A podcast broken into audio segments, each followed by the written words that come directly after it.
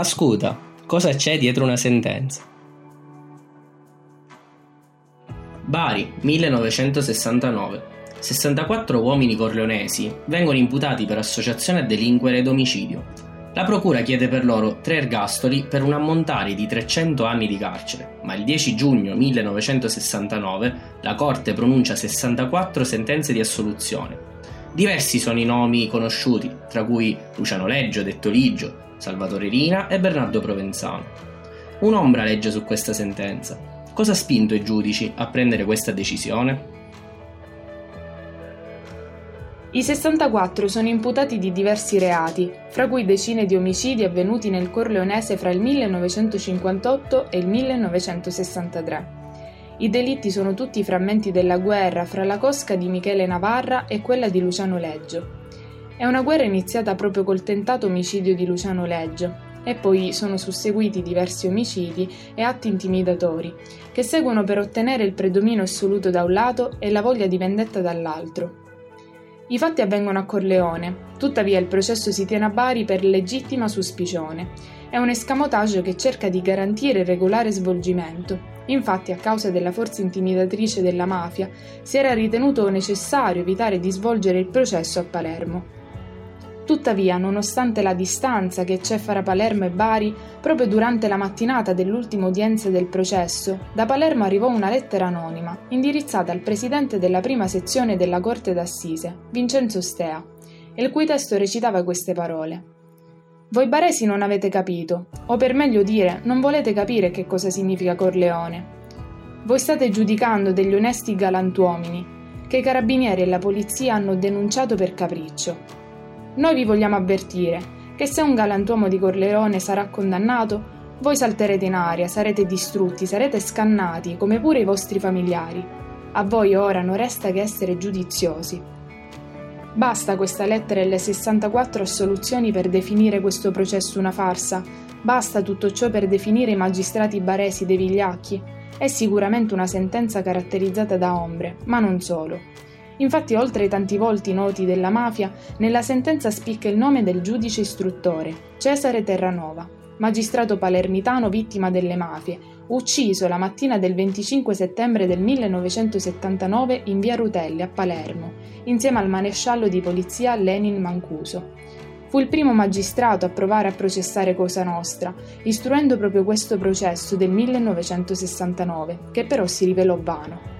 Nel 1974 però riuscì a far condannare Luciano Leggio. Terranova non è quindi una persona qualunque, non è un magistrato lontano dalla luce della giustizia, ma è un uomo dello Stato che ha continuato la lotta alla mafia fino al giorno in cui fu ucciso.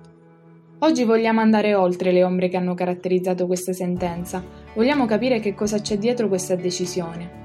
Nella sentenza si legge che la mafia corleonese è un'associazione di persone caratterizzata da uno scopo criminoso e antisociale, pericolosa in massimo grado per le sue capillari infiltrazioni nella vita pubblica ed economica, per le ricorrenti esplosioni di sanguinosa violenza e per la soffocante oppressione esercitata ai fini di lucro, nei più disparati settori.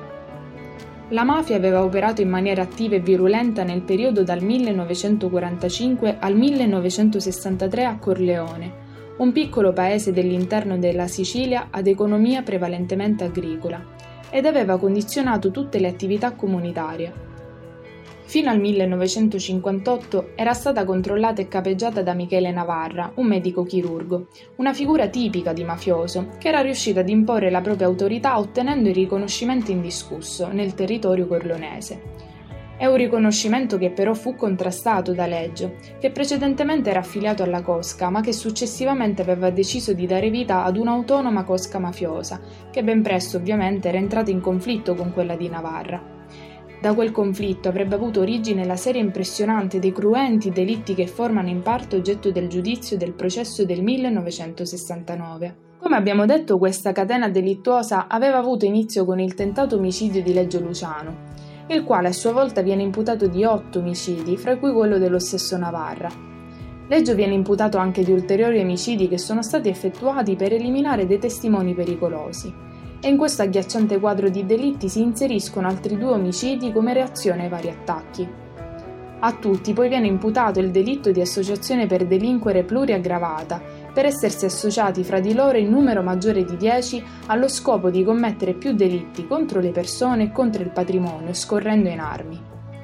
Abbiamo deciso di analizzare nel particolare solamente alcuni passaggi della lunga sentenza di 307 pagine di motivazione. Il primo passaggio che abbiamo voluto analizzare è il tentato omicidio di Luciano Leggio, per il quale sono stati rinviati a giudizio Antonino Mangiameli, Angelo Vintaloro e Antonino Maiuri. Tante sono le incertezze rispetto a questo evento. Addirittura lo stesso Leggio aveva negato l'esistenza dello stesso. La Corte afferma che le prove raccolte dalla polizia giudiziaria dimostrano che effettivamente la mattina del 27 giugno 1900 alcuni malfattori tentarono di uccidere Leggio, Inoltre ci sono stati tanti testimoni che concordano sui fatti. In particolar modo, il delitto si era consumato alla masseria Piano di Scala, a seguito di una lunga sparatoria nella quale Leggio era rimasto ferito alla mano sinistra. Questa sparatoria era stata comprovata dai rilievi tecnici. Infatti nella masseria erano stati trovati diversi bossoli. A questo punto sorge spontaneo un interrogativo. Perché Leggio non aveva denunciato alle autorità l'attentato di cui era stato vittima la polizia giudiziaria e i magistrati inquirenti avevano ritenuto che Leggio volesse farsi giustizia da solo. Effettivamente, poteva un capo mafioso rivolgersi alla polizia? In particolar modo, subito dopo l'attentato, avrebbe intimato i testimoni di non riferire a nessuno quanto era accaduto perché avrebbe visto lui cosa c'era da fare. Infatti è da questo momento che nasce il sentimento di vendetta che avrebbe portato ad una lunga serie di omicidi e attentati. Tuttavia, la Corte non ritiene di poter condividere questa ricostruzione, perché si baserebbe su semplici deduzioni e questo non permette di superare ogni ragionevole dubbio. Perché una deduzione possa considerarsi certa, è necessario che scaturisca da fatti certi, perché in mancanza di questo requisito non si può parlare di logiche deduzioni, ma di semplici congetture, aperte ad alternative ugualmente possibili e quindi non idonee ad essere considerate fonti di prova. La Corte, nel suo percorso, ritiene che bisogna avere la certezza che Leggio avesse identificato i suoi aggressori. Solo questo potrebbe rendere logica la deduzione che Leggio si sia astenuto dal denunciare per farsi giustizia da sé. La Corte non sembra convinta che vi sia questa certezza, in quanto i delitti successivi all'attentato gli vengono imputati a causa del sentimento di vendetta e allo stesso tempo la vendetta, come movente, sarebbe desumibile dalla lunga serie di reati. Ci avete capito qualcosa? Secondo la Corte, la ricostruzione dei fatti è un cane che si morde la coda. Il movente è provato dai fatti e i fatti sono giustificati dal movente. Secondo la Corte sarebbero pure possibili diverse ricostruzioni dei fatti, e cioè che Leggio aveva già avuto a che fare con la giustizia, essendo stato denunciato per l'omicidio di Placido Rizzotto, un'accusa risultata infondata che lo aveva costretto alla latitanza. Poteva un uomo del genere fidarsi dei poteri dello Stato?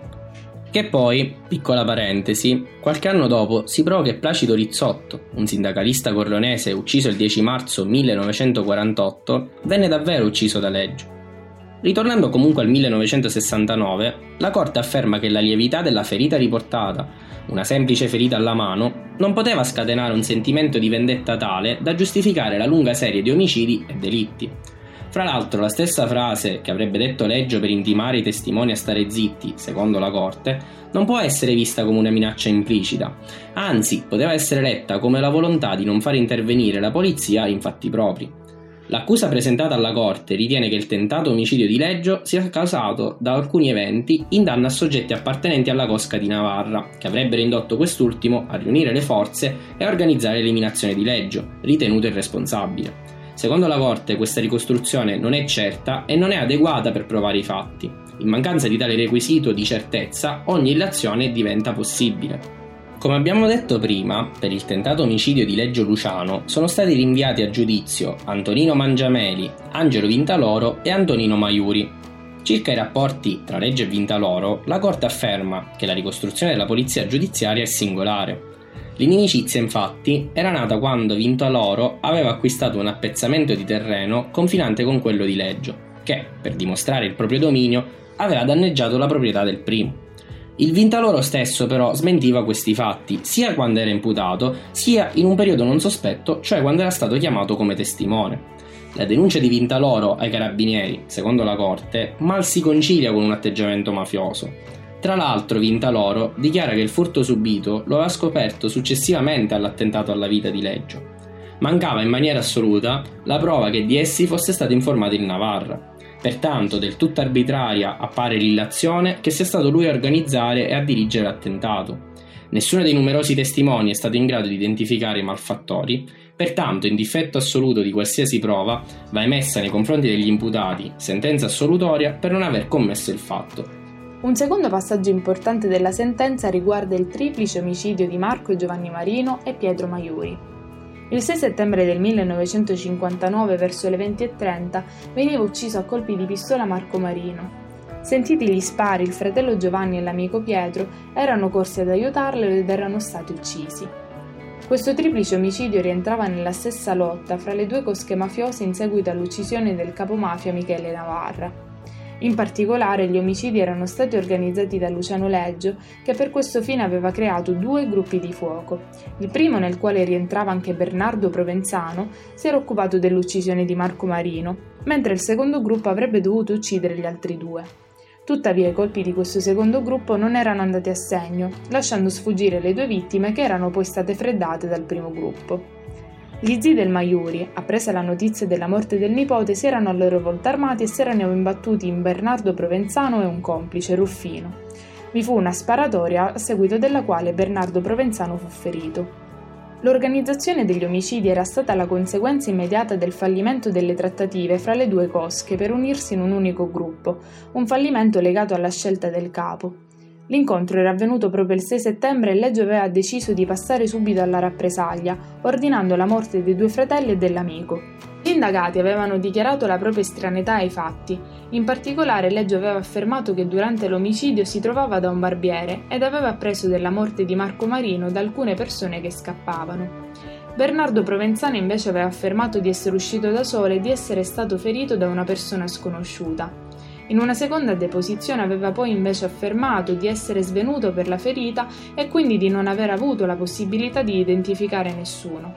La Corte d'Assise di Palermo aveva chiuso le indagini finché un certo Pietro Traina non fece una deposizione molto dettagliata che riaprì le indagini. La Corte tiene a specificare che pur non dubitando della bontà degli agenti e degli ufficiali di polizia giudiziaria, non si può evitare di notare che questa ricostruzione dei fatti si basava su confidenti segreti, persone che preferivano non essere nominate voci di correnti nel pubblico, mentre le testimonianze dirette non avevano alcuna o comunque scarsa rilevanza probatoria. È importante sottolineare, soprattutto per chi non è vicino al mondo del diritto, che le voci correnti erano escluse dall'articolo 349 del Codice di procedura penale e la giurisprudenza esclude l'ammissibilità di testimonianze segrete o innominate, in quanto violano i più elementari diritti di difesa del cittadino, perché non permettono un controllo da parte del giudice. Per questi motivi, molti soggetti, compresi Salvatore Rina e Luciano Leggio, erano stati rinviati a giudizio senza nemmeno una prova. Addirittura non era nemmeno stata dimostrata la mera presenza sul luogo dei delitti. Inoltre l'accusa aveva ricollegato queste persone alla cosca mafiosa solo sulla base di meri indizi, che come abbiamo già detto non possono giustificare una condanna. Le testimonianze che potevano portare a un'apparente incriminazione, soprattutto quella di Pietro Traina, che ricordiamo aver aperto le indagini, non erano accettabili, perché o viziate da falsa testimonianza o nell'ultimo caso chiaramente non di conoscenza diretta. Ciò portava all'assoluzione per non aver commesso il fatto di diversi soggetti, fra cui Salvatore Rina e Luciano Leggio. Quest'ultimo, cioè Leggio, veniva considerato la mente dietro questi delitti, Tuttavia non vi erano né le prove di questa organizzazione né poteva essere dimostrato l'effettivo svolgimento della fallita riunione per decidere l'unione delle cosche, né i propositi di vendetta del Leggio nei confronti del Navarra e dei Navarriani. Va anche detto che la madre dei due fratelli uccisi aveva escluso che il movente degli omicidi fosse legato allo spirito di vendetta di Leggio, in quanto era legato agli stessi. Inoltre Leggio, a causa della sua malattia che lo aveva obbligato anche a indossare un corsetto, non poteva agevolmente partecipare ai fatti, soffrendo di mobilità limitata che non gli avrebbe permesso di sfuggire alle reazioni delle vittime o all'inseguimento da parte della polizia. Infine la sua pistola non aveva sparato e non c'era alcun elemento che potesse fare anche dubitare della commissione del fatto, meritando quindi l'assoluzione con formula piena. Sulla presenza fisica di Bernardo Provenzano non era possibile dubitare, essendo stato anche ferito. Un testimone che lo aveva indicato come assassino in realtà lo aveva visto solo fuggire dal luogo degli omicidi e questo fatto di per sé non è sufficiente a incriminarlo, in quanto l'omicidio avvenne in una zona trafficata di Corleone in un momento particolarmente importante come la festa della Madonna della Catena. Inoltre, nei primi rapporti di polizia, Provenzano era stato considerato una vittima incolpevole, tanto che non solo non procedettero all'arresto, ma non eseguirono nemmeno il guanto di paraffina, che avrebbe cristallizzato le prove di un'eventuale partecipazione. Secondo l'accusa, la ferita sarebbe stata legata alla reazione degli zii di una delle vittime, ma non essendoci delle prove che possano escludere oltre ogni ragionevole dubbio che Provenzano non sia stato una semplice vittima, veniva assolto con una formula dubitativa. Bisogna chiedersi qual è la differenza fra una soluzione con formula piena come quella di Leggio e una soluzione con formula dubitativa come quella di Provenzano. In quest'ultimo caso, cioè la formula dubitativa, la Corte non può condannare perché mancano prove certe, tuttavia ci sono degli indizi che fanno dubitare sulla totale innocenza dell'imputato. L'ultima accusa che vogliamo analizzare riguarda il reato di associazione per delinquere, reato che avrebbe giustificato la scia di sangue lasciata nel territorio di Corleone. Secondo la Corte del 1969, la mafia non costituisce un'esperienza sociale collegata automaticamente al delitto di associazione per delinquere e dovendo essa giudicare i fatti, la qualificazione di mafioso non è importante. I giudici si soffermano comunque su questo aspetto perché l'intera accusa non soltanto era stata legata al fenomeno mafioso, ma era stata quasi animata dalla qualificazione degli imputati come mafiosi. Inoltre affermano che l'esistenza della mafia nella Sicilia occidentale costituiva un dato storicamente certo e indiscutibile. Addirittura una legge dello Stato riconosceva il fenomeno e infatti era intitolata Disposizioni contro la mafia. Citando la sentenza, la mafia è essenzialmente volontà di sfrenato predominio che non rifugge dal ricorso alla violenza, anche più grave ed eclatante, al fine di conseguire, contro la legge e contro ogni principio morale, lo sfruttamento delle varie attività economiche. In definitiva, tutte le indagini dimostrano che le associazioni mafiose null'altro sono se non associazioni per delinquere. Compito della Corte è comunque accertare l'esistenza dell'associazione mafiosa e accertare che essa sia punibile come associazione per delinquere, non potendo il giudice creare un reato nuovo. Il giudice istruttore, dopo aver affermato l'equazione mafia uguale ad associazione per delinquere, ne ha tratto la logica conclusione che chiunque sia stato riconosciuto mafioso deve essere riconosciuto come associato per delinquere. La Corte replica che se bastasse essere indiziato di appartenere ad associazioni mafiose per essere condannato per associazione per delinquere, si creerebbe un nuovo reato. È quindi necessaria un'indagine condotta dal magistrato penale. La Corte afferma che non ci sono abbastanza elementi per poter provare che gli imputati si siano associati per l'attuazione di un comune programma delittuoso. Non avendo abbastanza prove, i giudici si interrogano solamente se la sentenza di assoluzione debba essere o con dubbio o pienamente liberatoria. Per Luciano Leggio, la Corte non dubita che la sua personalità sia socialmente pericolosa. Tuttavia, non è possibile dimostrare che sia stato il promotore di un'associazione per delinquere. La sentenza ribadisce l'assoluta mancanza di prove riguardo alla famiglia Provenzano. Considerata da tutti parte della cosca di Leggio, è implicata nelle sanguinose vicende in cui, addirittura, un loro fratello era stato ucciso nel 1961 in un conflitto a fuoco. Diversa è la situazione a carico di Rina, considerati i più vicini collaboratori di Leggio, tanto da considerare Totorina come luogotenente e Giacomo Rina non solo luogotenente, ma anche colui che si occupava dei rapporti con la mafia palermitana. Dall'interrogatorio di Totorina erano stati provati i suoi stretti legami con la famiglia Leggio, la famiglia Provenzano e la famiglia Bagarella, da cui poteva desumersi la dimostrazione del vincolo associativo che univa Irina alla cosca. Infine Irina, secondo la polizia, dovevano essere considerati i più decisi e temibili esecutori materiali dei crimini attuati dall'associazione. Come per gli altri, però, i semplici rapporti della polizia, in cui non vengano indicati testimoni, non possono essere considerate prove. I legami da soli non sono rilevanti, infatti andrebbe dimostrata in qualche altro modo l'appartenenza dei Rina al gruppo criminale.